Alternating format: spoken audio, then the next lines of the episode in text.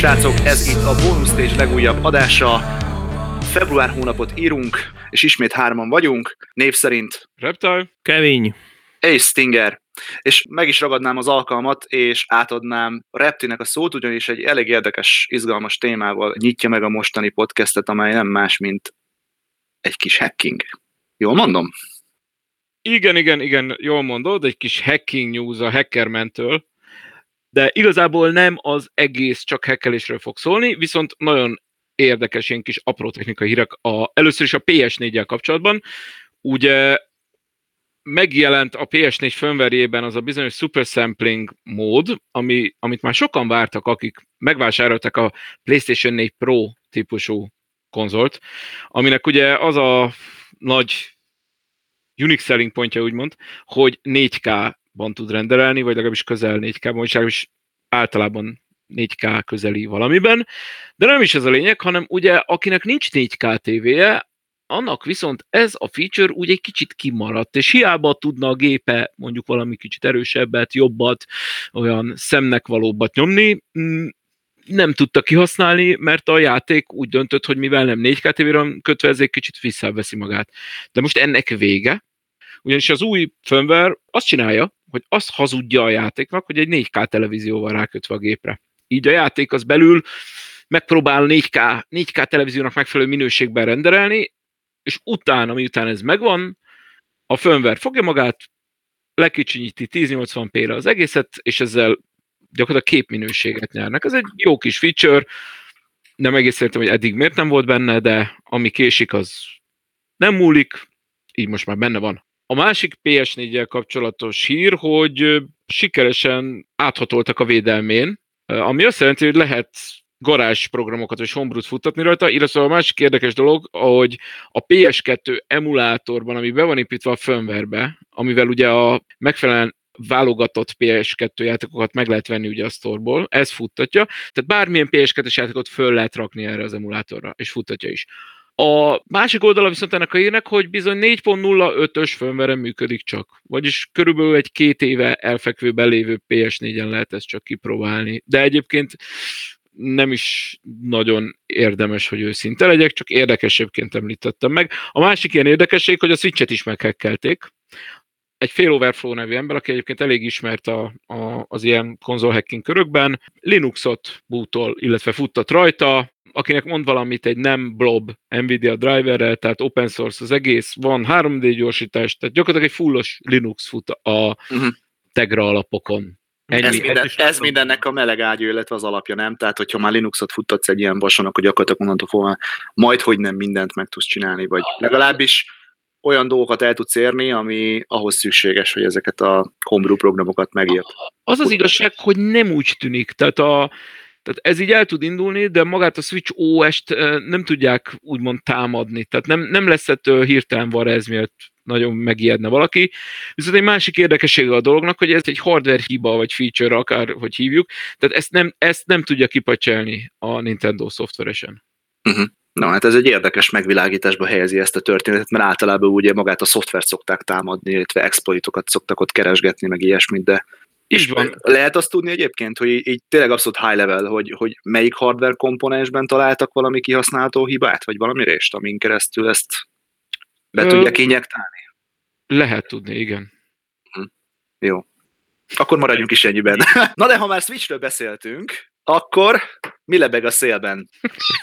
A labó. A labó. Hamarosan megjelenik ugye a Nintendo-nak a, az új innovatívnak tálalt új utakat és új élményeket megnyitó kartónokoskodása a, a labó.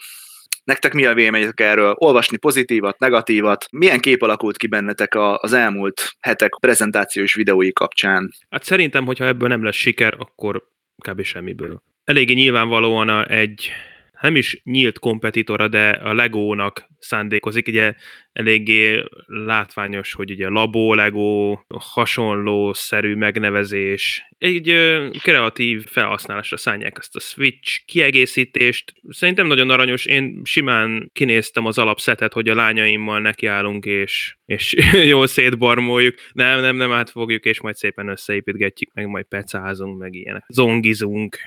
Nem tök jó By the way, egyébként ebben mi a kreatív? Tehát értem azt, hogy előre úgymond definiált karton tehát CNC vágott és megnyomott színnel megnyomott kartonokból lehet szépen összeorigamizni különböző 3D-s alakzatokat, amelybe aztán belerakhatod a switchet, meg, meg így pörgetheted, forgathatod, illetve egyéb okosságokat tudsz vele csinálni, de azon kívül mi ebben a kreatív? Tehát értem magát a koncepciót mögötte, de mit Viszont még szerintem- kreatívabbat? de szerintem ez nem a felhasználók számára kreatív, hanem ez egy olyan úgy kvázi kreatív, hogy a Nintendo a saját platformján kreatívkodott egy nagyot, ettől te, mint játékos még nem leszel kreatívabb, maximum csak használni tudod azt az előzetesen legyártott komponenst. Egészen addig gondolom, hogyha esetleg lesz olyan lehetőség a későbbiekben, hogy a saját magad tervezhetsz labót, és biztos vagyok benne, hogy lesz valami erre initiatíva, vagy bármi, akár hack, akár weboldal, akár bármi, onnét le lehet ezeket a cuccokat tölteni, de ugye alapvetően a játékok csak azokat a labó konstrukciókat fogják használni, ugye, amiket a Nintendo alapból kiad. De Nem? nincs is ezzel semmi gond, mert most veszel mondjuk egy Technic Lego készletet, amiben van egy autó, ami precízen összerakható valami, hát, hát nem, nem fogsz te saját egyedi dolgokat csinálni vele. De bizony, de nem. bizony, de bizony, pont ezért mondom, hogy nem biztos, hogy szerencsés a Legóval ezt párhuzamba vonni, hiszen ha te veszel egy Lego készletet, eleve pont a Technic Legóban vannak mondjuk olyan konstrukciók, amiből akár két-három dolgot is te saját magad tudsz csinálni, és a Lego sarkal téged arra, hogy saját kreatív ötleteidet használd és alkalmazd. Tehát gyakorlatilag nem csak azért lehet egyen, egyedi darabokat kapni, mert hogyha valaki elhagy egy-egy Lego darabot, akkor tudja pótolni, hanem azért is, mert teljesen bármikor bármit összerakhatsz belőle. Ezt pont azért mondom, mert a múltkor leültünk a gyerkőccel, és életemben először csináltam differenciálművet például techniklagóból. És ez sincs leírva egyértelműen, hanem ezt ki tudod okoskodni, és ez, ha van egy differenciálművel, akkor na, egész szép dolgokat lehet belőle csinálni. Tehát értem, értem, a, értem a labók mögötti koncepciót, másfelől nem biztos, hogy a karton a legszerencsésebb anyag ennek a felhasználására. Lehet, hogy egy ilyen szivacsosabb műanyag, lehet, hogy jobb lett volna, alkalmasabb lett volna. Nekem az az egyetlen probléma ez az egész, hogy a karton szerintem rend, rendkívül sérülékeny. Hogyha mondjuk olcsón fogják adni az alkatrészeket, meg a komponenseket, olcsón megveheted, vagy akár te letöltheted és legyártathatod, de legyárthatod magadnak mondjuk keményebb kartonból, vagy keményebb olyan anyagból, amit mondjuk hobbiboltban megveszel, az teljesen rendben van. De láttunk itt már árképzéseket a labóra, ami nem éppen baráti. Nem? Nem, gondoltok? Szerintem egy teljes játék árát kérik el érte, mint egy bármilyen Switch játékét. Szerintem magyar viszonylatban soknak tűnik, nyilván magyar viszonylatban minden annak tűnik. De egyébként szerintem egyáltalán nem vészes. Nekem, tehát félre ne értsetek, én nem azt mondom, hogy ez egy, ez egy rossz irány, csak látok, látok benne olyan dolgokat, amik, amik nem feltétlenül optimálisak. Viszont az mindenképpen üdvözítendő, és fú respekt a Nintendo-nak, hogy ennyi év után is képesek új és új kreatív ötleteket, meg mindenfélét kitalálni. Azt hiszem talán írtam is a Gamer egyik topikjában kommentként, hogy ha a játékhoz kapcsolódóan, hogyha nekünk annak idején tíz évesen ilyen lehetőségünk lett volna, hát hanyat homlok rohantunk volna, vagy nem tudom, a szülőkkel is nyúztuk volna őket, hogy vegyenek nekünk ilyet, mert biztos, hogy rákaptunk volna. És a szülő pedig kompatibilisebb lett volna azzal, hogy egy ilyet vegyen neked, semmint az, hogy vegyen neked egy GTA-t, vagy egy Mortal Kombat, akármit. Például. Aha, hát ö, én amióta bejelentették, igazából így töröm a fejem rajta, hogy, hogy, hogy, hogy mit gondoljak róla. Tehát így nincs... Én mind a két oldalról érzek benne, tehát jó pofa, nyilván nekem, mint, mint olyan embernek, aki amúgy is szeret ilyen kütyükkel ellenni, ez, ez érdekes, de, de pont ezért néha úgy érzem, hogy vannak ezek a magyarázó videók, hogy hogyan működik mindegyik, ugye, és hogy kicsit úgy érzem, hogy az, az nem, tehát nem gyerekeknek szól, a gyerek egyrészt, tehát egy kisgyerek nem fogja ezt megérteni, szerintem, hogy az, hogy, hogy az miért működik úgy, ahogy.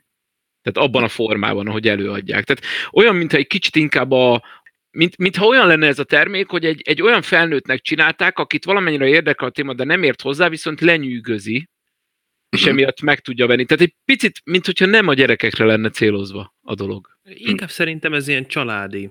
Tehát ö, apa el van azzal, hogy na, hogy működik, a gyerkőc pedig a végeredménnyel, hogy neki ott egy pecabot, és akkor De pecon. ahhoz meg a karton nem a legjobb anyag, nem? Vagy Igen, tehát pont ezt mondtam én is, hogy ahhoz meg nem biztos, hogy tökéletes az anyag. Én azt mondanám, hogy az a, az a, az a réteg, amelyik szerintem ebben megtalálja a, az örömet és a, a, a kíváncsiságot, az örömet, az izgalmat és az érdekességet, és hosszabb ideig le tudja kötni, az a 10-12 éves kategória. Mert az alatt, ahogy Repti te mondod, nem biztos, hogy átjön ez az egész, az felett meg már inkább, hogyha ilyenekkel akar az ember, akkor fejére húz egy oculus és egy touch controllert. Most csak azért mondom, mert volt lehetőségem kipróbálni mostában neked köszönhetően, de, de érted a különbséget. Tehát nekem az a bajom ezzel az egésszel, hogy nem egy széles sebb spektrumnak szánt kiegészítő, ami persze aztán nem biztos, hogy baj. Tehát ha, lehet, ez egy réteg dolog lesz. Én, én abban reménykedek, hogy lesz valami olyan később, ami egy kicsit kombinálhatóbb, ahogy te is mondtad. Uh-huh. Tehát, hogy, mert most egy így, én nekem ez most egy kicsit pont olyan, mint a régen a, a Wiimote kiegészítők, csak nem műanyagból, hanem kartonból. Uh-huh. Tehát, hogy most mi a különbség az akkori uh, pecabot, tudod, kiegészítő, meg e között? Hát egyetlen egy dolog, az, hogy ezt te saját magad hajtogathatod és rakhatod össze. Ennyi. Igen, ez persze egyébként ez már önmagában erős lehet, meg kifesteni, meg stb. Tehát, hogy uh-huh. nyilván vannak, akik kis figurákat festenek, ugye, tehát ahhoz kép, tehát ez is az igazából. Tehát meg, meglátjuk. Én, én örülök neki egyébként, hogy ilyen, ilyen jó pofasság még valakinek eszébe jut egyáltalán, Viszont volt ugye az a hír, hogy, ez ilyen, hogy le lehet majd tölteni a sémákat, ez sajnos azóta félreértésnek bizonyult. Szóval nem lesznek hivatalosan letölthető és kinyomtatható, meg maradható minták, úgy tűnik egyelőre. Hát, vagy legalábbis a Nintendo oldaláról. Ez a, ez a hivatalos volt a kulcs szó, igen. Tehát... Igen, igen, nyilván, nyilván, nyilván, nyilván. Igen. Na, de ha már Switchről beszélünk, kicsit a labót így, így elhagyva, nyilván majd megvárva, hogy mik lesznek a reakciók, és nyilván mi is meg fogjuk nézni, kézbe venni, stb. stb. De ha már Switchről beszélünk, akkor egy nagyon szép eredményt elért már a Switch ebben az első esztendőben, mégpedig azt, hogy a Wii U egész életciklusát tekintve lenyomta ezt a számot, meg is haladta az eladott Wii U számát, ami egy igen szép és tisztes eredmény, ugyanakkor egy szomorú üzenet, ugye? Hát ennyi ennyit számít, hogy van egy gép, amit szeretnek, meg van egy gép, amit nem szeretnek. Amit félre pozícionáltak. Vagy, igen, idejét múlt akkor, volt akkor, amikor már megjelent. Akkor azt hiszem, hogy megvan a földet rovatunk e havi győztese. Amúgy is kerestük, kerestük, hogy mit lehet eltemetni ebben a hónapban. Tehát a Wii U-t azt már eltemettük, nem? Úgy volt, hogy jön még rá játék, nem? Én úgy emlékszem, hogy a, Ugye a Darksiders után még volt egy, mégpedig a, az Axiom Verge-nek lett volna egy multiverse kiadás a Wii U-ra. De aztán ezt szépen csendbe átrángatták Switchre érthető okokból, és már nem is fog megjelenni Wii U-ra szerintem, úgyhogy meg is kéne... Pici, egy-két pici indie cím megjelenik még egyébként Wii U-ra, például most legutóbb volt valami Metroid-szerű, négy playeres, kétdés, lövöldözős cuccocska, de azon kívül nagyon nem kell már csodát várni, maximum egy-két leárazást, hogy igen, van itt egy-két leárazott cuccunk, vegyétek még meg, aztán utána pedig húzzatok switchet venni, srácok, nagyjából ennyi a... És tudod, mi a szomorú, hogy lassan kezdem ugyanezt érezni a 3DS-nél is. Pont a múltkor beszéltünk ugye arról, hogy a 3DS tekintetében is, bár a Nintendo váltig állítja, hogy igen, még támogatjuk a platformot, igen, még érkeznek rá játékok, de ezek a játékok szinte majd, hogy nem egytől egyik ilyen M plusz egyedik folytatás, átirat, feljavított változat, elshop címek, amik már minden másra megjelentek, és hasonlók. És valahol érthető is szerintem ez az egész, hiszen magát a koncepcióját a Switch gyakorlatilag 100%-ban átvette a 3DS-nek, nem? Leszámítva ugye a 3D funkciót, amit egyébként én személy szerint nagyon-nagyon fogok hiányolni, mert pont most a generáció, a 3D-es játék generáció vége felé jöttek ki azok a játékok, amelyeknek aztán tényleg igazán jól áll a 3D. Hát nézd, valamit valamiért bajonettázhattam a vonaton, nekem innentől kezdve nem kell 3D, nekem, nekem az, hogy, hogy a, akár a hetedik generációs szintű klasszikusokat, mert hát ugye most eh, csak úgy, mint a PS4 Xbox van elején, és most ilyen remaszti hegyek jönnek, és, és ez szerintem egyébként alapvetően nem egy olyan borzalmasan ördögtől való dolog, amellett, hogy azért jöhetne pár új cím is természetesen, de az, hogy én bajonettázhatok a vonaton, ez, ez egy ilyen valóra vált álom például.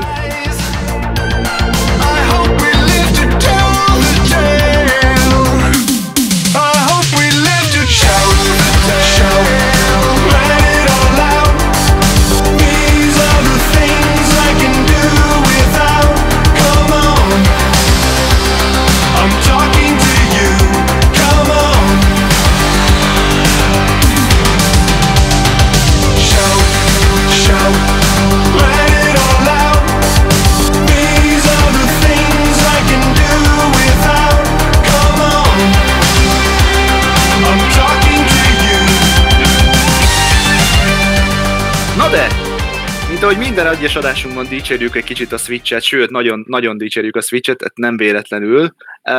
Kicsit ugorjunk, és kicsit, kicsit evezünk más vizekre, mondjuk ilyen zöld tengerekre, Sea of Thieves és társai. Szóval kicsit oh. foglalkozunk a Microsoft-tal. Hallottam egy ilyen ót reptét, esetleg akarsz mesélni a Sea of Thieves élményeidről?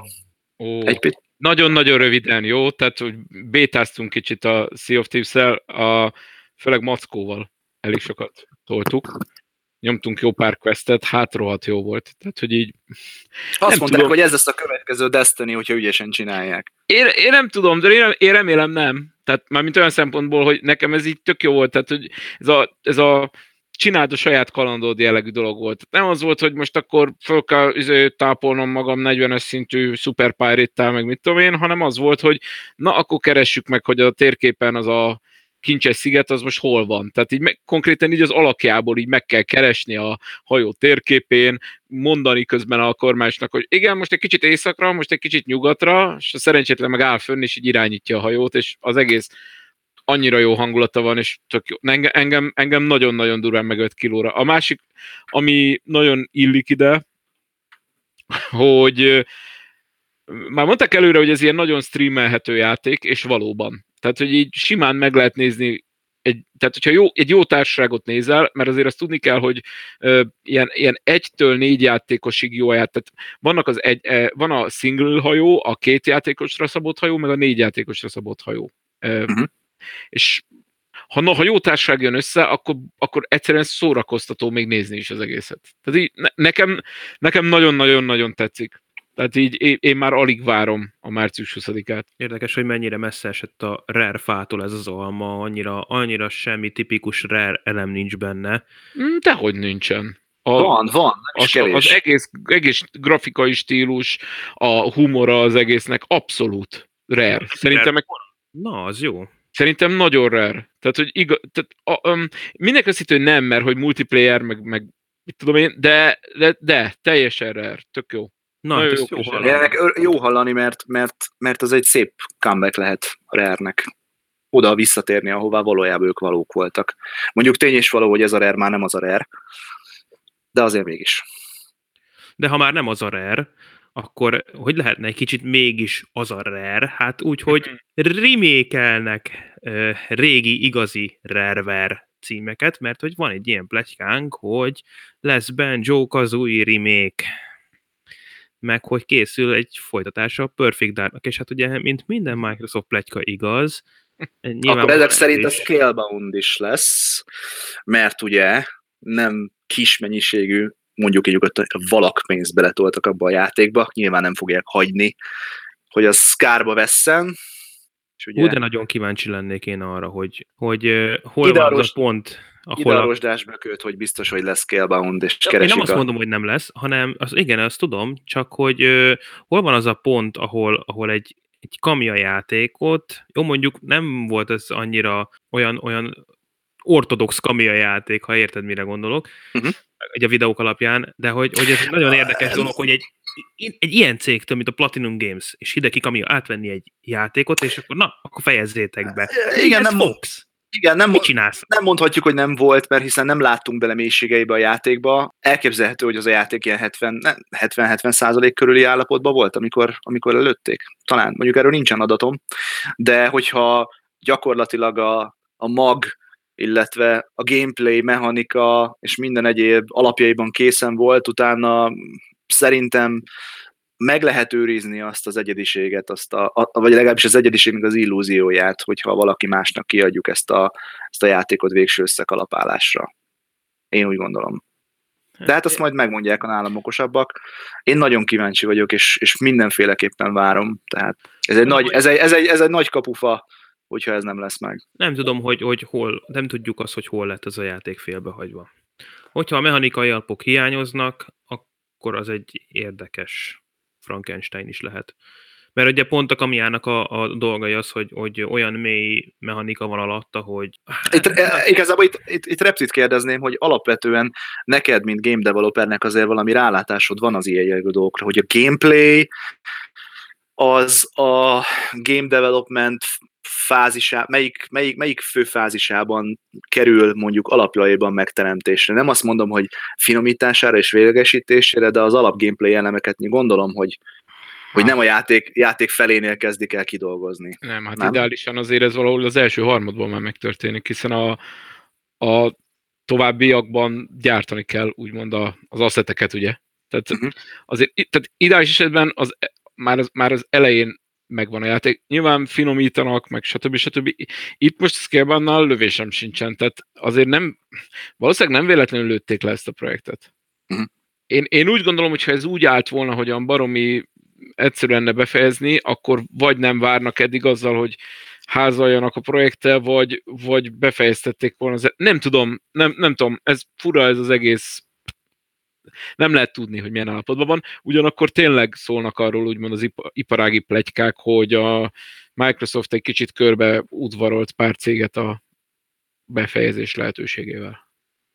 Annál is inkább, mert ugye szükségük van az exkluzívokra, hiszen annak elég, eléggé hiány vannak, és azért a Scalebound azért egy elég, elég, elég komoly uh, címnek ígérkezett, annak ellenére, hogy ugye mégiscsak egy third party fejlesztés volt, de ez mindenképp fájó dolog volt szerintem a, szerintem a Redmondiaknak, és ezért is talán próbálják még menteni, ami mentető, illetve a belefektetett pénzt is. Egyrészt, másrészt meg ugye, hogy a, a game portfólióját az Xboxnak kicsit színesítsék. Talán ez áll a legközelebb ahhoz, hogy még idén be lehessen fejezni, mert ugye azt tudjuk, hogy most már készül új Fable, uh-huh. ugye a, a Forza Horizon stúdiótól, igen. Az, az érdekes lesz, de hát azért az még jó pár évig nem lesz kész. Ha, ha a Scaleband olyan állapotban, hogy esetleg be lehetne fejezni, az, az, az nyilván jó lenne. Én egyébként személy szerint úgy gondolom, hogy nem a Scaleband az a játék, amire az Xboxnak annyira szüksége van. Hiába, mert minden tisztelem Kamiának, de tehát, tehát az Xbox, mint brand, az sose erről szólt. Tehát ott nem... Ugye Ezért volt, is, volt, volt rá próbálkozás az előző generációban, a Lost Odyssey, emlékeztek? Ilyes? Persze. Persze. nem, nem, nem, nem, igen, Blue Dragon, de nem nagyon váltották. De ezért is mondtam igazából, hogy színesítse, tehát nem, nem vezesse, hanem, hanem csak egy, egy, egy, legyen egy olyan játék is, ami ebbe a, ebbe a generikus Platinum Games Hát most neki, neki bármi jó lenne valószínűleg, ami Xbox exkluzív. Igen, mondjuk egy Halo 6 is. Hát, vagy valami hasonló esetleg, ugye? Uh-huh. Ugyanis azt plegykálják, hogy nem lesz egyelőre Halo 6, mert még nem tartanak ott azzal a játékkal, Helyette viszont lesz egy uh, side story, amire iparági pletyók szerint azt az jelzőt lehet ráaggatni, hogy Mass Effect-szerű. Jelentsen ez bármit is. És ez alatt nem a rossz animációkat értjük?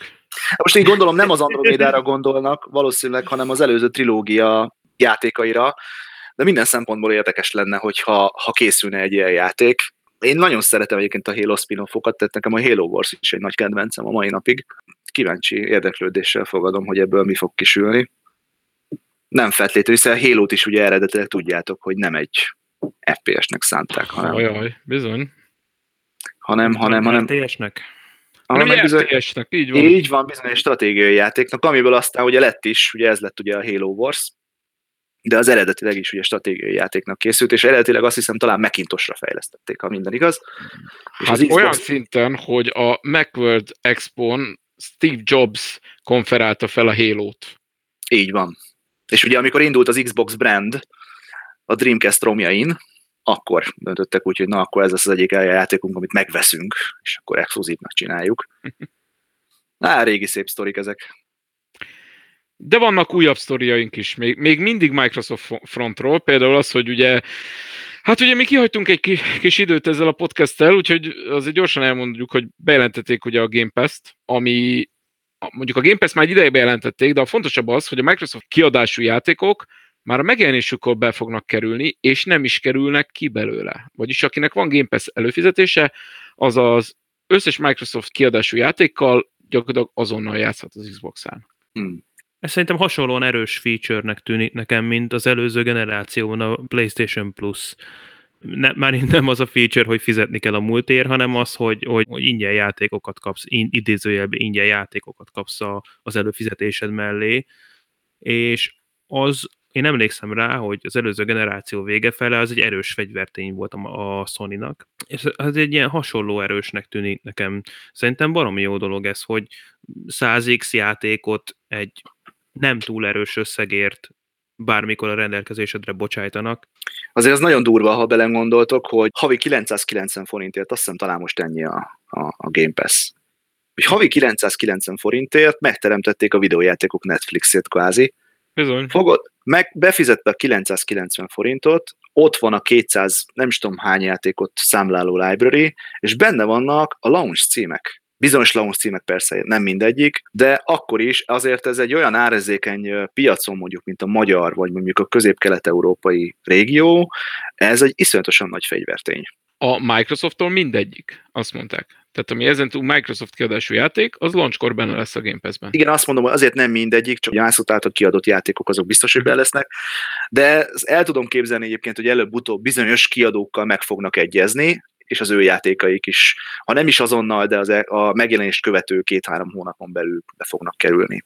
Úgyhogy ez mindenképpen egy érdekes dolog, és elég érdekes irányba is elviheti a, a sztórok, illetve a, a hagyományos fizikai és digitális kiadásokat is, hiszen erős befolyása lehet ennek arra, hogy te játékot vásárolj teljes áron.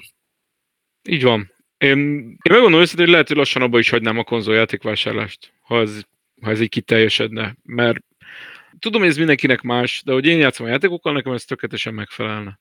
Meg én már kicsit abba hagytam a műanyaglemezek gyűjtését. Igazából praktikus okokból nem akarom telerakni a lakást olyan dolgokkal, amikre alapvetően azért nincs szükségem. De abszolút jó lépked az MS, tehát nagyon látszik, hogy megfordultak abból az irányból, mint amit azon a bizonyos E3-on előadtak, ugye?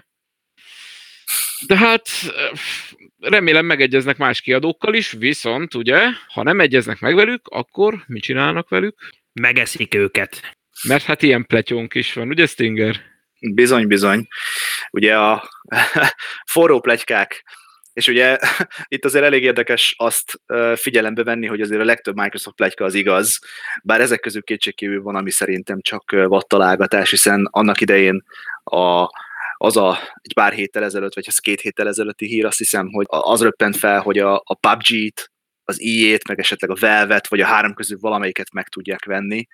Vagy mind a négyet. Azért, ez azért elég brutál összeget emésztene fel még egy Microsoft számára is. Kicsit elképzelhetetlennek tartom, hogy mondjuk a, az IE-t azt így egy, egy az egyben bekebelezzék. Én inkább a PUBG-re gondolok, hiszen azt most elkezdték szépen futtatni a konzoljaikon, és... Reális, reálisnak tűnik. Az reálisnak tartom, elég szépen növekszik a userbázis is Xboxon, úgyhogy ez egy eléggé betalált, betalált dolog.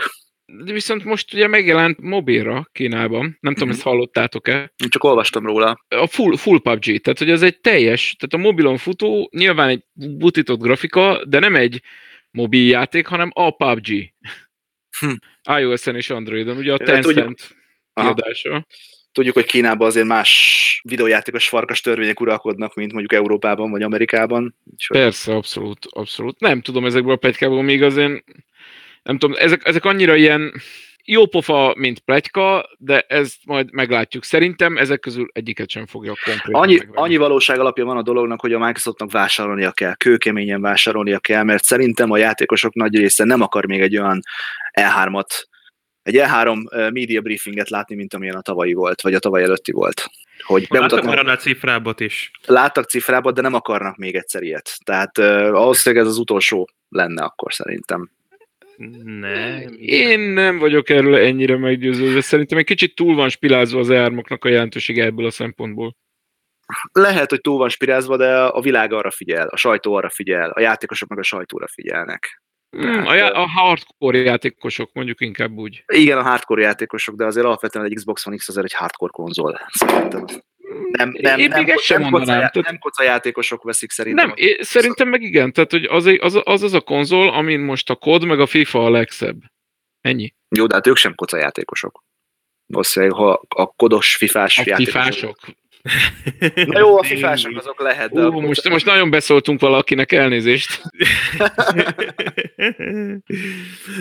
szóval, picit visszatérve erre, azt, hogy az iét, a FIFA gyárat megvegye a Microsoft, a Valve-ot, a, a, a Steam-mel, mindennel, ami a web az ki van zárva. Szülik a pénzt, fingják, befögik a pénzt, nem, nem, Én nem, azt tudom nem. elképzelni, hogy, hogy mennek tovább az időszakos exkluzivitás vásárlásokkal, abban biztos vagyok. Content, First DLC, tudod, a szokásos, ezeket Igen. nem olyan néhány évvel ezelőtt tanultuk meg, hogy ezek valójában mit jelentenek, de az biztos, hogy ha valóban komolyan gondolják az elkövetkezendő időszakot, akkor egy kicsit erősíteniük kell nekik a, a házon belüli fejlesztő csapatokat, vagy legalábbis a franchise-okat, mert azzal elég cefetül állnak, az az igazság. Hát még szegény IE hogy áll a Star Wars jogokkal. Hm? Bizony. A- Az egy vicces, érdekes történet, srácok. Ez annak kapcsán írtuk föl a kis tematikánkba, hogy a Disney ugye nem szép szemmel, vagy nem jó szemmel nézi azt, hogy az Electronic Arts mit csinál ugye a Star Wars jogokkal, és pont ma jött ki egy érdekes hír, a Tech Power írt róla, hogy a Lucasfilm ugye az EA-t elég komolyan bírálja és kritizálja a megjelent Star Wars játékok miatt, több okból is. Ugye az egyik az volt, hogy a 2015-ös Star Wars Battlefront az valójában egy korábbi Star Wars Battlefront remake-nek tekinthető. Ezt azért ahogy kinézett, amilyen a játék felépítése volt, másfél meg az is probléma volt a, a LucasArts számára, hogy nagyon nagy a hiányzott belőle a single player campaign, vagy a kampány, és, és ugye a LucasArtsnak szánt, meg a Disneynek szánt szándéka volt, hogy a kőkemény Star Wars fanokat nem csak a multiplayer hanem a single player és story, story meséléssel is meg kell fogni. Ez az első Battlefrontnak nem sikerült, Ugye a második Battlefront meg hát elég csúnyán elbukott ott a mikrotranszakciós balhé miatt, ez sem vetett túl jó fényt, ugye a loot crate rendszer miatt, amit ugye vissza is vontak az ilyen, és szerintem a mai napig nem rakták bele, nem? Én nem néztem most azt a Battlefrontot, hogy benne van a Battlefront 2-ben újra valamilyen formáció vagy szisztéma szerint a loot crate, de szerintem nincs azóta sem. A harmadik meg az volt, hogy a bezárta ugye az EA a nagyon szépen, Viscerált. magy- a Viszkerált, igen, nagyon szép magyar Ah, magyar angolosítással mondva, ugye a Viscerált, akik ugye a, a single player uh, orientált Star Wars játékon ezen a Project Rectegen dolgoztak. Aztán kirántották alul a leplet, úgyhogy igazából az ilyenek a szénája nem áll túl jól, és kilincselnek szépen a, a kiadók a, a Disneynél, aki örömmel várja őket, tehát a másik kiadókat, név szerint ugye a Ubisoftot, meg az Activision-t, hogy mit tudnak ajánlani, hiszen jönnek az új Star Wars filmek, itt contentet kell gyártani, nem engedhető meg az egy Disney számára, hogy ha ilyen ütemben nyomják ugye a, a Star Wars franchise filmeket, a, a spin-off epizódokat, mint például, ami most jön nem sokára, ugye a Solo történet, hogy a videójátékok ezt ne kövessék valamilyen intenzitással. És mit gondoltok? Ez, ez fegyvertény. Én az IE-től semmilyen fasz nem sajnálok a hónuk alól. Ölik ezeken az én unszimpátiám velük szembe, amiért kinyírták a Bullfrogot, meg a Westwoodot. E, Egyébként meg, hogyha egy kicsit pozitívan is nézzük ezt a dolgot, egy, egy Star Wars környezetbe játszódó Assassin's Creed-szerű játék, hát feleim az jó volna. És erről már beszéltek a srácok is a, a fórumon, és totál egyetértek.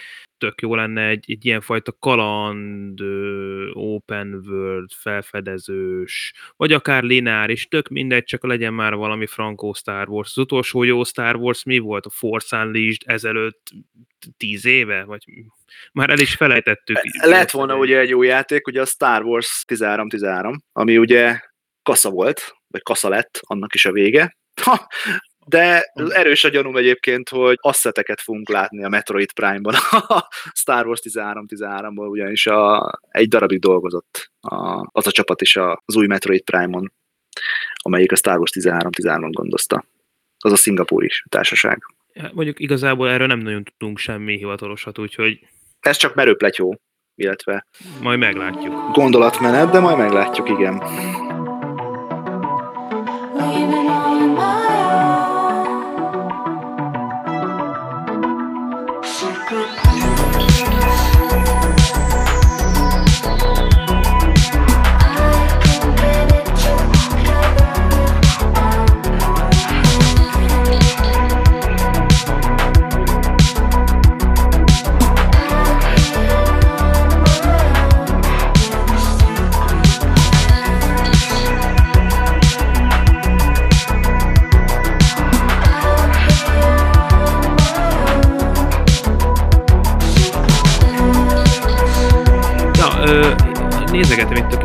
van egy ilyen, hogy System Shock Remaster, ami fókusz hiányában elnapolódott. Bizony, bizony.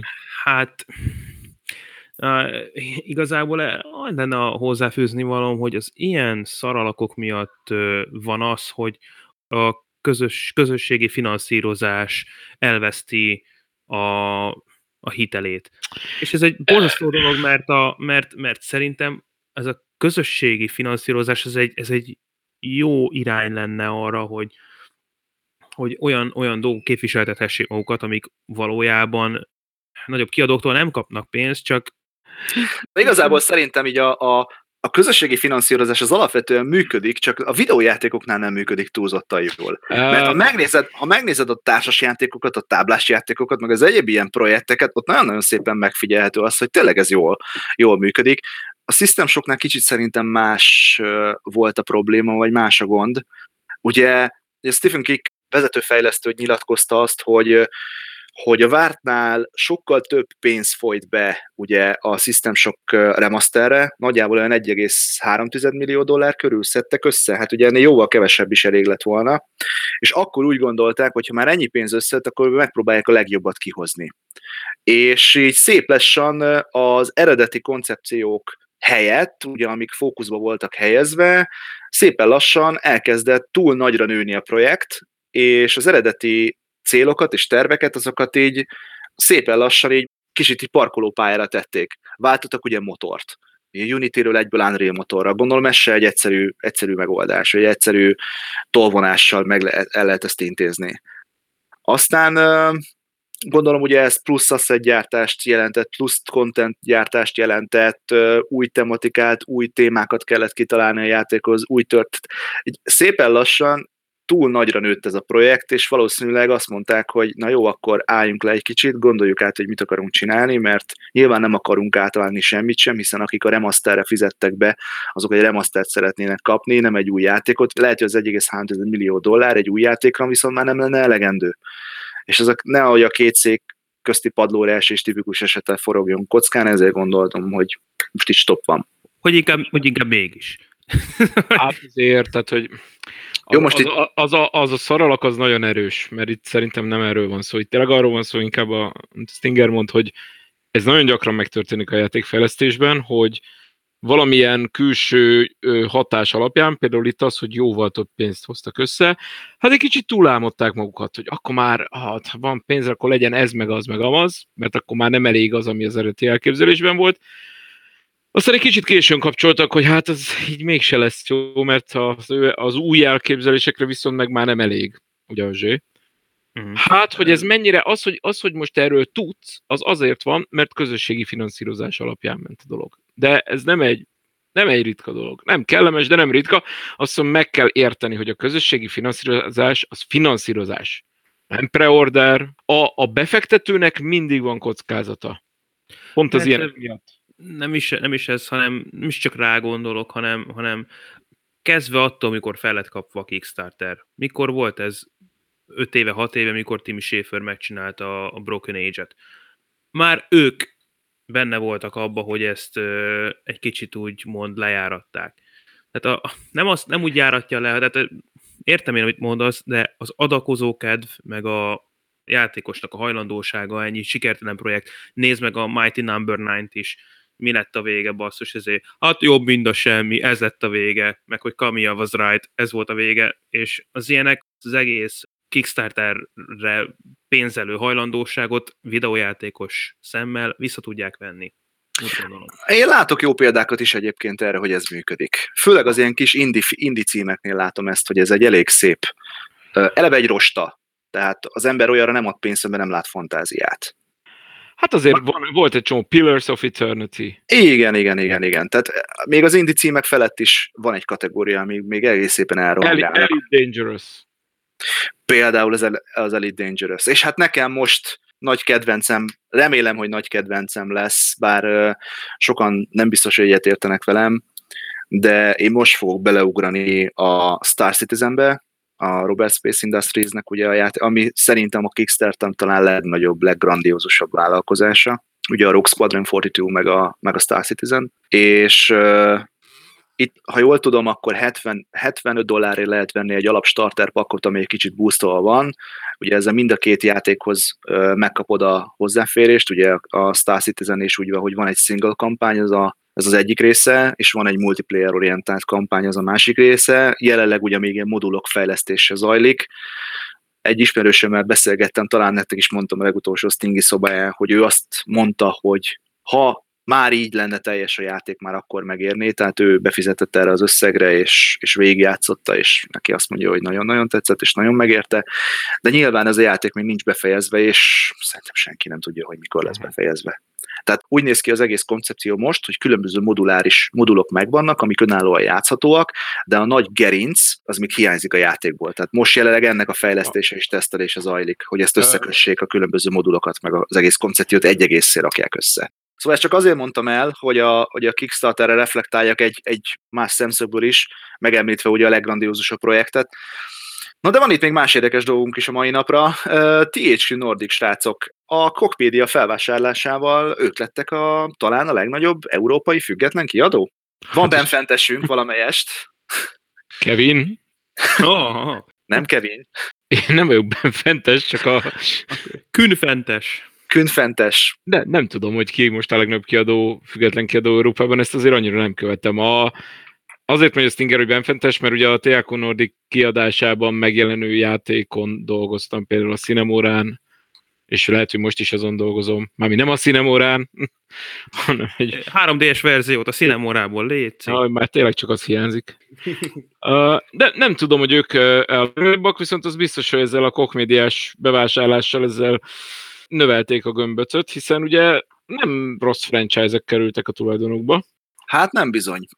Most nézegetem a listát, elég szép sort tudhattak már maguknak. Hát én föl se tudom sorolni hirtelen, hogy mennyi, mennyi kis csapat tartozik most hozzájuk. Akkor a sort, hogy long. Hogy long. Igen. De, de, de szép, szép sort alakítottak ki, úgyhogy a, a THQ nálam, a Nordic, ugye, most azt hiszem talán ez az egy THQ is létezik, semmi más, ugye? A Így van, Nordic, az, egy. Nordic az egyetlen. Uh-huh. Szóval nálam a THQ Nordic az egy elég érdekes ö, helyzetben van, mert a játékaikat úgy nagyjából 90%-ban ismerem, ugye a Gamescom-on egész szép standot építettek fel maguknak, szépen be is jártuk őket, a nagyon jó viszonyápolásának köszönhetően, és sok olyan játékuk van, ami a közép kategóriából talán most kacsingat a, a AAA felé. Tehát sok játék, sok indie, sok középkategóriás játék kiadásával foglalkoznak. Van néhány elég erős húzó címük, főleg ugye az akvizíciók, meg az felvásárlások következtében, de mint független kiadó szerintem egész üdvözítendő az a, az a történet és az a, az a siker, amit úgy nevezzük sikernek, hogy egy független kiadó ennyi talentumot tud maga mögött, és azon mesterkedik, hogy a, ezeket a lehető legjobb formába eljutassa a nagy közönség számára, tehát nem csak a nagy kiadókból áll a világ. Ez a legjobb üzenet, szerintem. Én nagyon remélem, hogy még sokáig húzzák. Igen. Valami még eszembe jutott a Kickstarter kapcsán, és ez lehet, hogy egy elég jó átvezető lesz a retro rovatba, mégpedig az, hogy beszéltünk ugye a Kickstarter sikerességéről és sikertelenségéről, és ha már retrót említettem, a Kickstarteren felbukkant, hogy az öreg lánynak, a spanyol barátnőnknek új köpönyeget szeretnének készíteni. Arról van valójában szó, hogy a, a régi Amiga 500-asokhoz készülni fognak új külső házak, illetve külső burkolatok.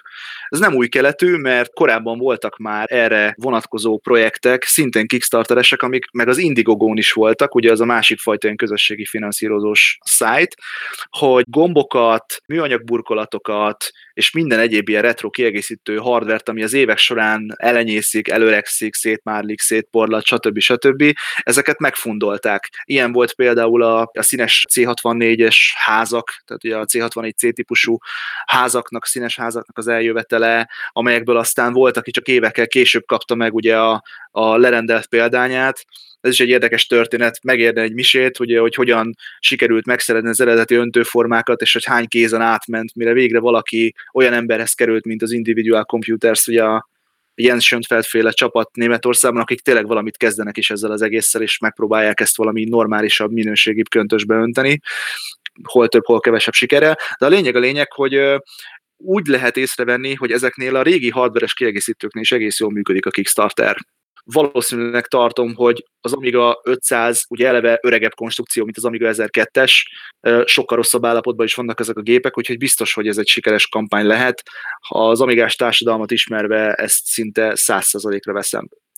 Kérdés az, hogy valójában szükség van-e ezekre, és ugye ez egy eldöntendő kérdés, hát nyilván az amigások azt mondják, hogy igen, mindenki más azt mondja, hogy totális hülyeség, de hát pont ez a Kickstarternek a lényege, hogy az a közösség, aki számára fontosak ezek a dolgok, ő saját magának szépen megfinanszírozza, és kész.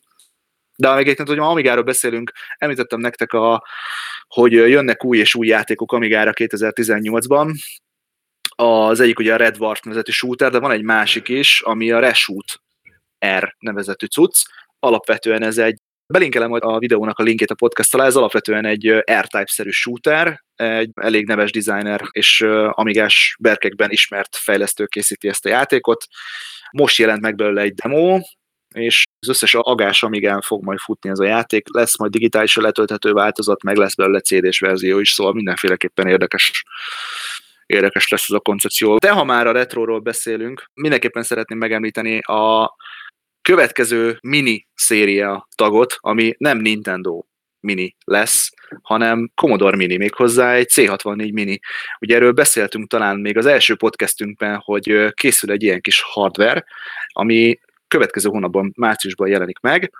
Ez gyakorlatilag egy miniaturizált Commodore 64 lesz, beépített 64 játékkal, HDMI kimenettel és USB porttal, tehát a későbbi szoftver támogatottság, illetve a szoftverpark is bővíthető lesz ezáltal. Nem beszélve arról, hogy kapsz hozzá egy ilyen klasszikus joystickot is, persze is két játékos módban is képes működni, úgyhogy mindenféleképpen egy tök jó kis multidéző kütyű lesz. Ha még nem lenne elég a polcatokon, vagy a videójátékos sarokban. Mit Igen. gondoltok, szükség van erre? Hát hm, az, hogy szükség van, azt nem tudom. Egy, egy-két, egy-két érdekeséget elmondanék erről, konkrétan erről a C64 miniről. Az egyik ugye, hogy szintén közösségi finanszírozású fejlesztés. Bár ha megnézitek az Indiegogo lapját, nem egészen ezt a készüléket fogjátok látni, hanem volt ott teljes méretű, ilyen feles méretű, illetve handheld, Na most ezek közül ugye csak ez a kisméretű jött egyelőre, egyelőre létre. A billentyűzet sajnos nem funkcionális, tehát nem lehet lenyomni a gombokat. Ez, Mhm. csak, egy, ez csak egy faszád. Egy USB-s billentyűzet ö, csatlakoztása- csatlakoztatásával egyébként teljes értékű dolog, tehát működik nyilván az emulátor. A, a joystick az a régi Competition Pro-t utánozza. Nem tudom, hogy ha build quality-ban is van olyan, akkor azért az egy elég jó darab lesz. Ez totál úgy néz ki, legalábbis a képekről, mint a régi DTV. Tehát nekem van C, C60, C, Commodore DTV-m, és pont ugyanilyen. Így van, a Commodore, a C64 DTV is egy, egy competition klón Pro. joystickba volt belerakva. Úgyhogy nem lesz az, hogy most szükség van erre, hát ez szerintem mindenki, eh, ugyanúgy, mint a NES-nél, meg a SNES-nél, majd mindenki eldönti magának. Itt is ugye, hogyha megnézitek a projektnek a, a c64.com komon, ez, ez nagyon szépen nyomkövethető. Ha ezt a 64 játékot megnézitek, valójában a, a, a régi nagy, még a, a C64 éra elejéből származó játékok vannak rajta, tehát ilyeneket, mint, mint Tarikan, meg Last Ninja, ilyeneket ne keressetek rajta. De azok a régi nagy klasszikusok, az Epixnek a játékai, a Paradroid például, vagy a, az Impossible Mission, ami az, az egyik nagy kedvenced nekem, én személy szerint Hmm. tudom. Hm. Minden évben végigviszed, hanem minden hónapban, legalább egyszer. Inkább minden héten három-négyszer, de Tehát az, ez, ilyen játékok rajta lesznek. Úgyhogy a, a válogatás, ha ilyen szempontból nézzük, szerintem abszolút pazar lesz. De aztán majd meglátjuk, hogy ugyanakkor vállaltan működik USB-ről, mármint hogyha egy pendrive-ra valaki rak D64 fájlokat, tehát C64 romokat úgymond, akkor azt lejátsza a gép. Ilyen szempont viszont kapsz egy teljes értékű C64-et kvázi, hogyha a játékra akarod használni. Igen. Ami viszont mindenképpen üdvözítendő, főleg, hogyha egész jó áron fogják adni ezt a kis kütyüt, úgyhogy az biztos, hogy én majd foglalkozni fogok vele, hogyha megjelenik. Egy teszt erejéig legalább.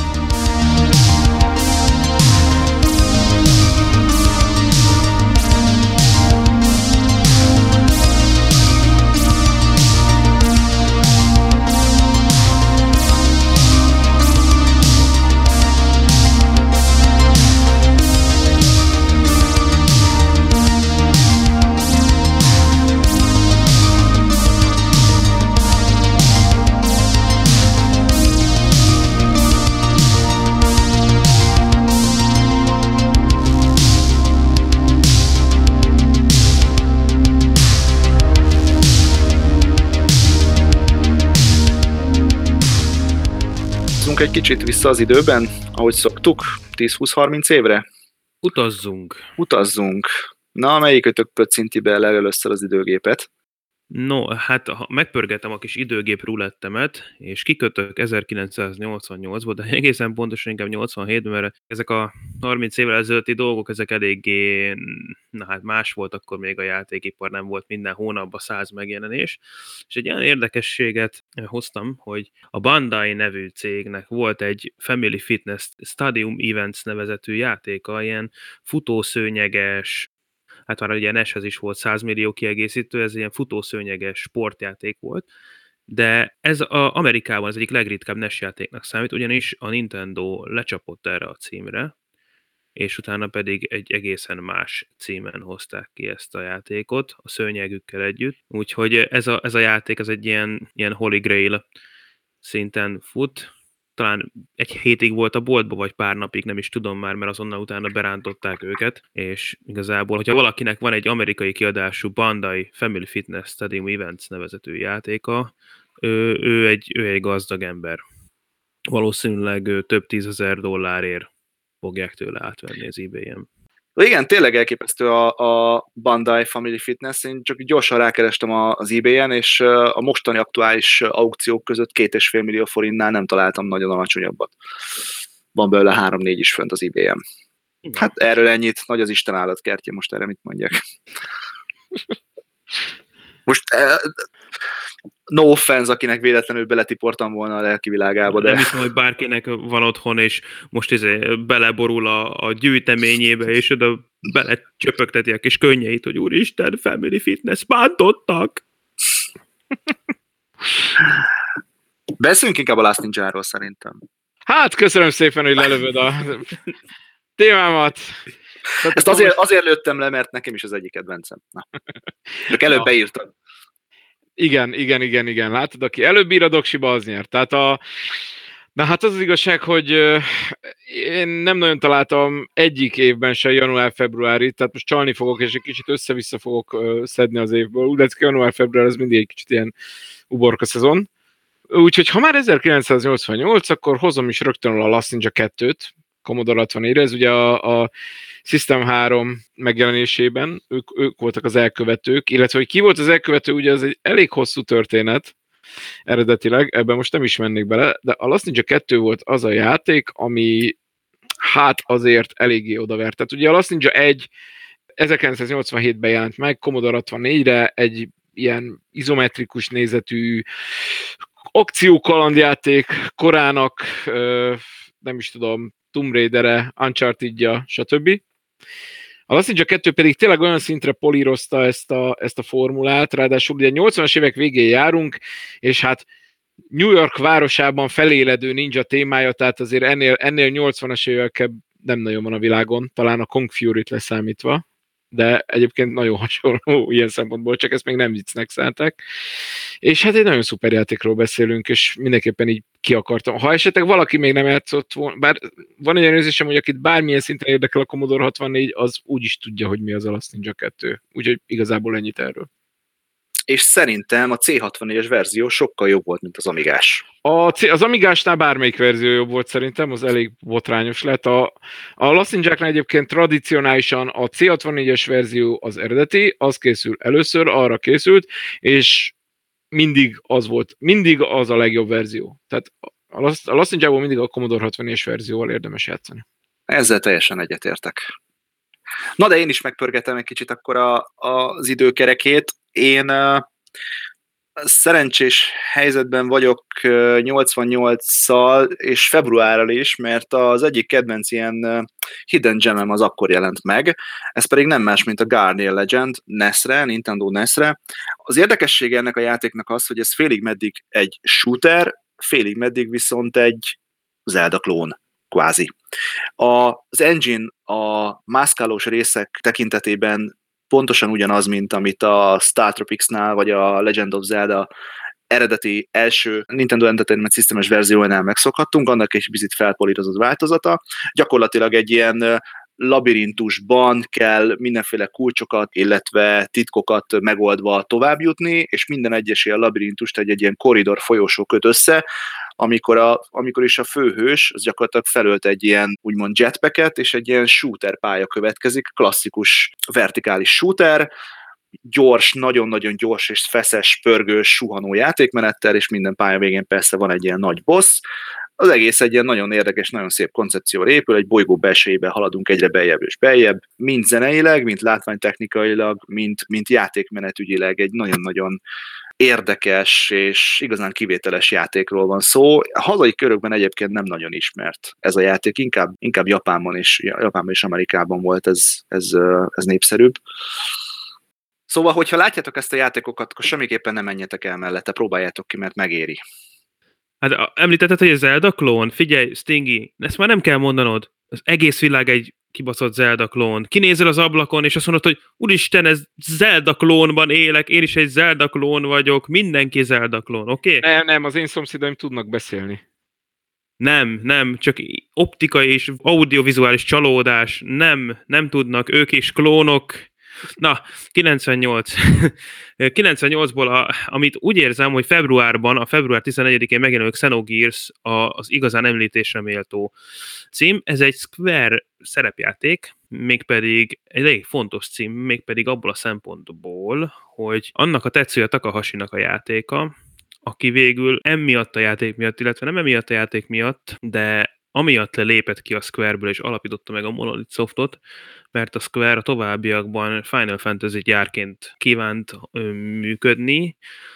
Abból az egyszerű próza jogból, hogy a Final Fantasy egy a hetedik rész után egy nagy név lett, a Xenogears pedig nem. És egyébként egy nagyon érdekes, robotos, kombózós, igazi japán szerepjátékról van szó. Reptile?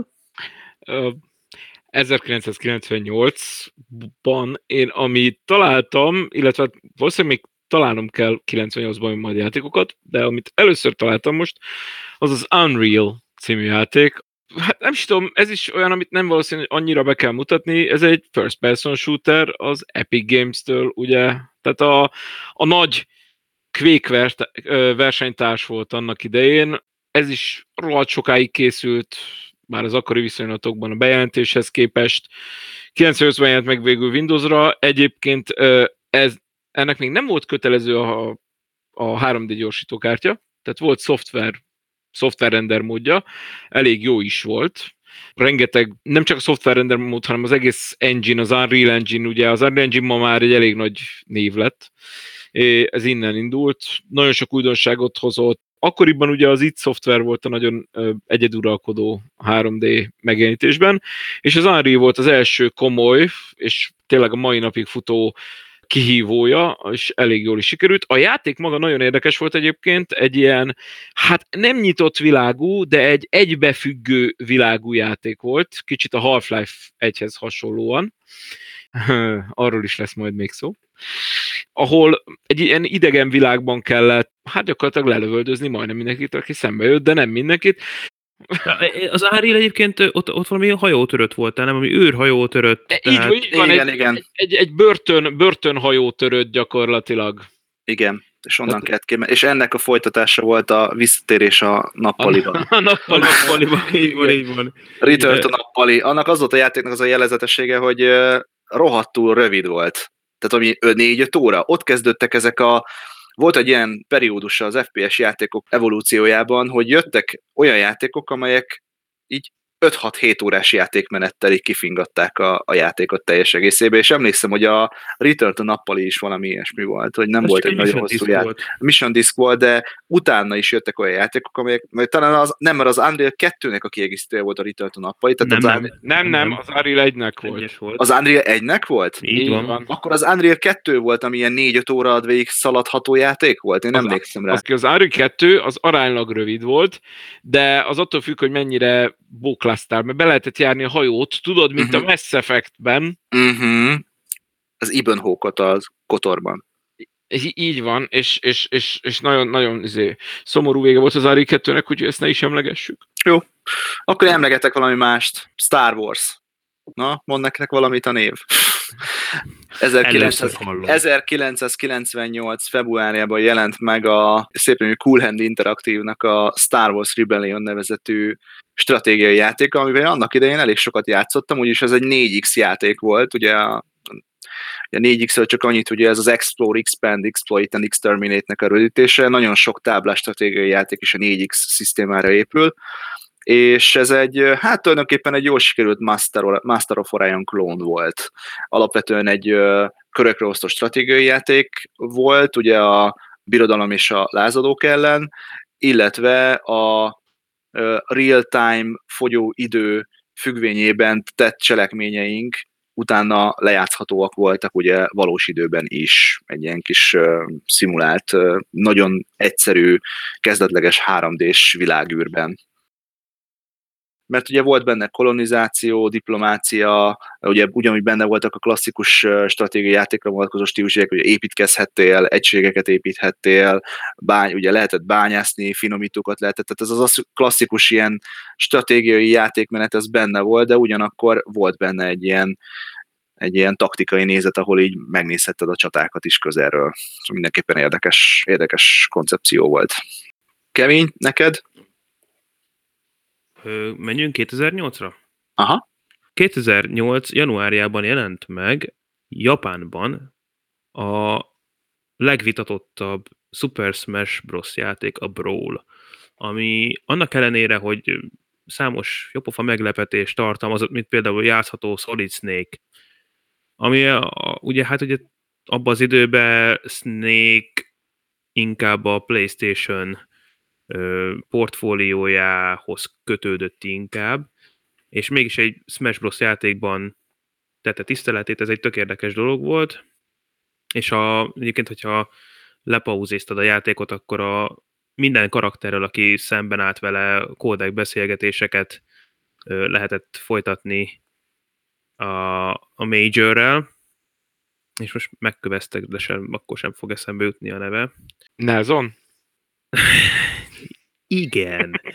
De ennek ellenére az a, az a legnagyobb sarokköve az volt a Brawl-nak, hogy az a remek balansz, ami például a Müleit jellemezte az egyel előtti Gamecube-ost, az sehol nem volt.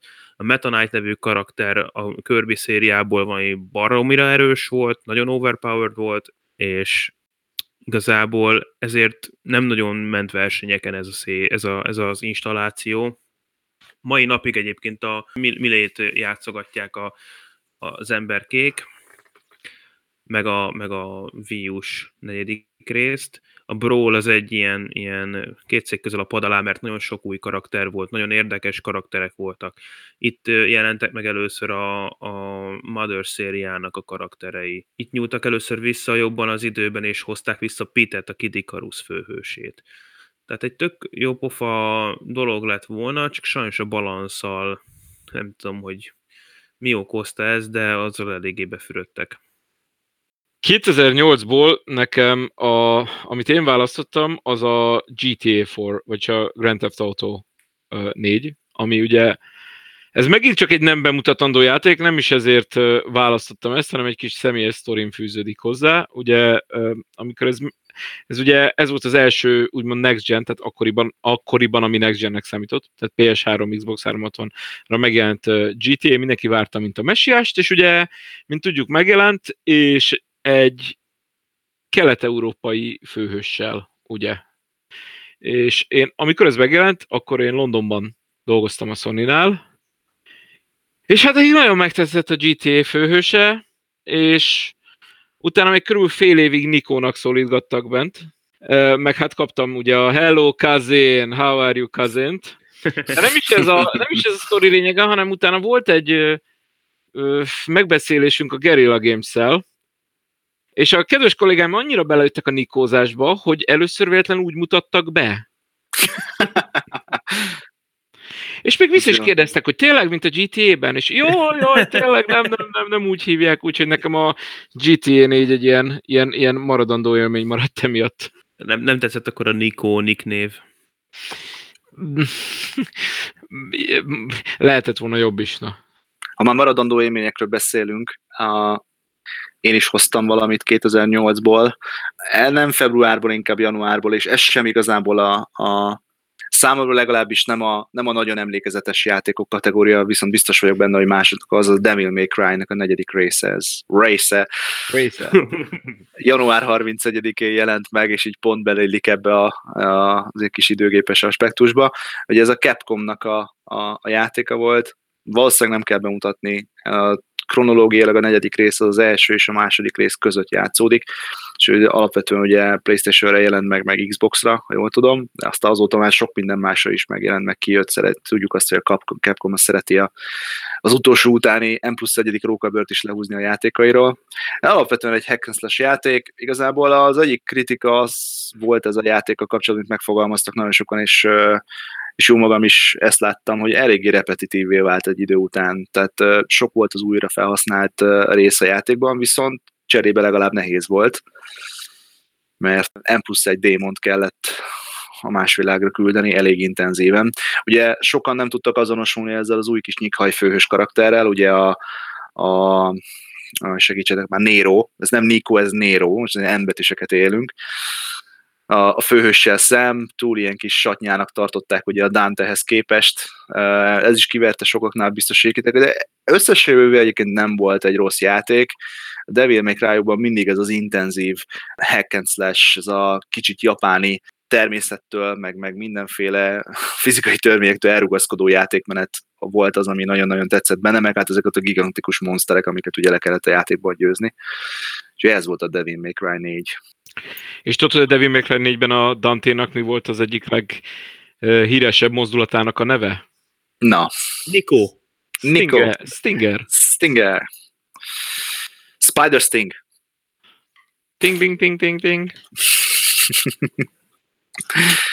Wonderful 101-ban van egy Wonder Stinger nevezetű movement. Meg a ki, ki a Stinger? A Stinger, igen. Hát, a, a, a két Van itt egy Stinger, Stinger tetováló szalon, van itt egy a Szentendrei úton, és uh, arra is tudok, hogy van egy Stinger páp Győrben, mert egy elég jó hely. Ha esetleg győriek hallanak minket, akkor jelezik már vissza, hogy ez a hely ez még létezik-e, mert tíz évvel ezelőtt még ott volt. Én tíz év után is itt vagyok, de a hely az nem biztos, hogy megmaradt. És lesz valami rendezvény? Lesz, igen. Közeledünk az időnk végéhez, úgyhogy picit belehúzunk, srácok. A legnagyobb videójátékos rendezvény, ami most várható, az a 2018. március 17-én a Lurdiban megrendezett Save Game lesz. Ugye tavaly volt az első Save Game buli, oda kb. 1100 látogató jött el, és egy nagyon-nagyon hangulatos, jó fellépőkkel, meg ugye nagyon-nagyon jó ilyen, ilyen vursliszerű feelinggel megtámogatott rendezvény lett, vagy volt, és ennek folyamányaként idén kétszer akkora helyjel újra lesz Save Game, még színesebb, még érdekesebb és még izgalmasabb programokkal. Amit igazából érdemes tudni róla az, hogy ez egy független videójáték kiállítás, ami annyit jelent, hogy ezt igazából játékosok, játékfejlesztők és a újságírók, tehát gyakorlatilag játékosok készítik, vagy hozzák össze játékosoknak, és ennek folyamányoként főleg a játékokat helyezik előtérbe, és nem csak a mostani platformokkal, a mostani generációval, hanem egészen 40 évre visszamegyek, szinte minden megtalálható lesz. Kint lesz a Flipper Múzeum, hoznak videójátékautomatákat, klasszikus flippereket, lesznek meglepetési játékok, lesz VR, lesz retro, lesz Games Workshoposok, lesznek cosplayesek, lesznek fellépők, ha minden igaz, azt hiszem, akkor talán YouTube, youtuberek is lesznek, paplovag és társaik biztos, hogy jönnek már, illetve sok olyan érdekes terület lesz, ami mindenféleképpen említésre méltó. Én talán a magyar játékfejlesztőket jelölni, vagy emelném ki a többiek közül. A magyar indi játékfejlesztők közül többen is kint lesznek, akik kihozzák azokat a játékaikat, amelyeket még be sem mutattak valójában sehol sem, vagy esetleg egy-két helyen lehetett róluk csak hallani, és ezeket ki is lehet majd próbálni, lehet velük beszélgetni, stb. Úgyhogy biztos, hogy nagyon-nagyon jó programnak ígérkezik nem beszélve arról, hogy a Gamer 360 stábja, de az IDDQD és szerintem még sokan mások is kint leszünk, úgyhogy sok szeretettel várunk benneteket. Gyertek, biztos jó buli lesz. Ti egyébként tervezitek, hogy kijöttök? Tervezem. Én biztos, hogy kimegyek. Na, hát uh, Repti tavaly valami nagyon-nagyon szuper, izgalmas érdekességet hozott ki. Jó, ezt egyébként most már elmondhatom. Most már elmondhatom. Igen, igen, igen. Tavaly, tavaly, mikor kim voltam, akkor ugye még nem jelent meg a Nintendo Switch, és én éppen, tehát én úgy mentem ki, hogy hazafele tartottam, és az, az igazság, hogy ott volt a, ott volt a zsákban a Switch, ami, amit úgy nem nagyon, nem nagyon akartam ott mutogatni, egy pár embernek megmutattam főleg a kontrollerét, mert akkoriban ott még nem nagyon látott senki, de azért elég mókás volt, hogy ott nem is tudom, valakit ott volt valami beszélgetés, és a, amin, amire épp, a, nem az a beszélgetés, amire fölrángatott a mackon, hanem egy másik, ahol mondták, hogy a Switch majd így, meg úgy lesz, meg még nem tudják, hogy pontosan milyen lesz, meg hogy milyen érzés lesz az izé, meg ott álltam, és kicsit égett az arcom, hogy itt állok a hátizsákkal, és ott van benne az izé, a Switch. Ez, ez a tavalyi, tavalyi save game-et egy kicsit végig súnyogtam emiatt. Na hát ezért is érdemes lesz kijönni, meg kilátogatni. Ki tudja, hogy a Mi van a táskádban? Mit, mit rejt a hátizsák című reptile móka lesz a terítéken, úgyhogy, de a lényeg a lényeg, hogy velünk is találkozhattok, úgyhogy mi is kint leszünk. Úgyhogy sok szeretettel várunk mindenkit, aki az ilyen irányú programokra fogékony, annál is inkább, mert azt hiszem ez egy pont hosszú hétvégén lesz, ugye március 15-i hétvégén. Így van. És a helyszín továbbra is a Lourdi, a fönt az emeleten meg foglaljátok találni a transzparens táblákat, egyébként az eseménynek már a Facebook oldala is elérhető, ezeket a linkeket majd kipakoljuk szépen a podcast alá. És azt hiszem, hogy ennyi is volt erre a hónapra. Köszönjük szépen, hogy velünk voltatok, köszönjük szépen a figyelmet, meg a sok támogató és pozitív eredményt, és még egy dolgot mindenféleképpen el szeretnék mondani, ugyanis ugye múlt hónapban volt nekünk egy nyereményjátékunk, amelyben megfejtéseket vártunk különböző kérdésekre, amelyek elhangzottak a podcastben. Na most a nyerteseink azok megvannak. Olyan nagy számú megfejtés érkezett, hogy úgy döntöttünk, hogy a Gamescom-os pakot két részre fogjuk osztani, és a nyerteseket azt ki is fogjuk értesíteni e-mailben, úgyhogy mindenki szépen kőkeményen csekkolja a postaládáját, mert benne fog lapulni a nyertes üzenet a Bonus Stage Podcast stábjától, és ezzel az infóval szeretném megköszönni az elhajú figyelmeteket. Jövő hónapban ismét jövünk, addig is vigyázzatok magatokra, játszatok a sokat, sziasztok, Stinger voltam. Kevény. Én meg Reptile. Ez volt a Bonus Stage februári adása, köszönjük szépen, hogy velünk voltatok, sziasztok! Sziasztok!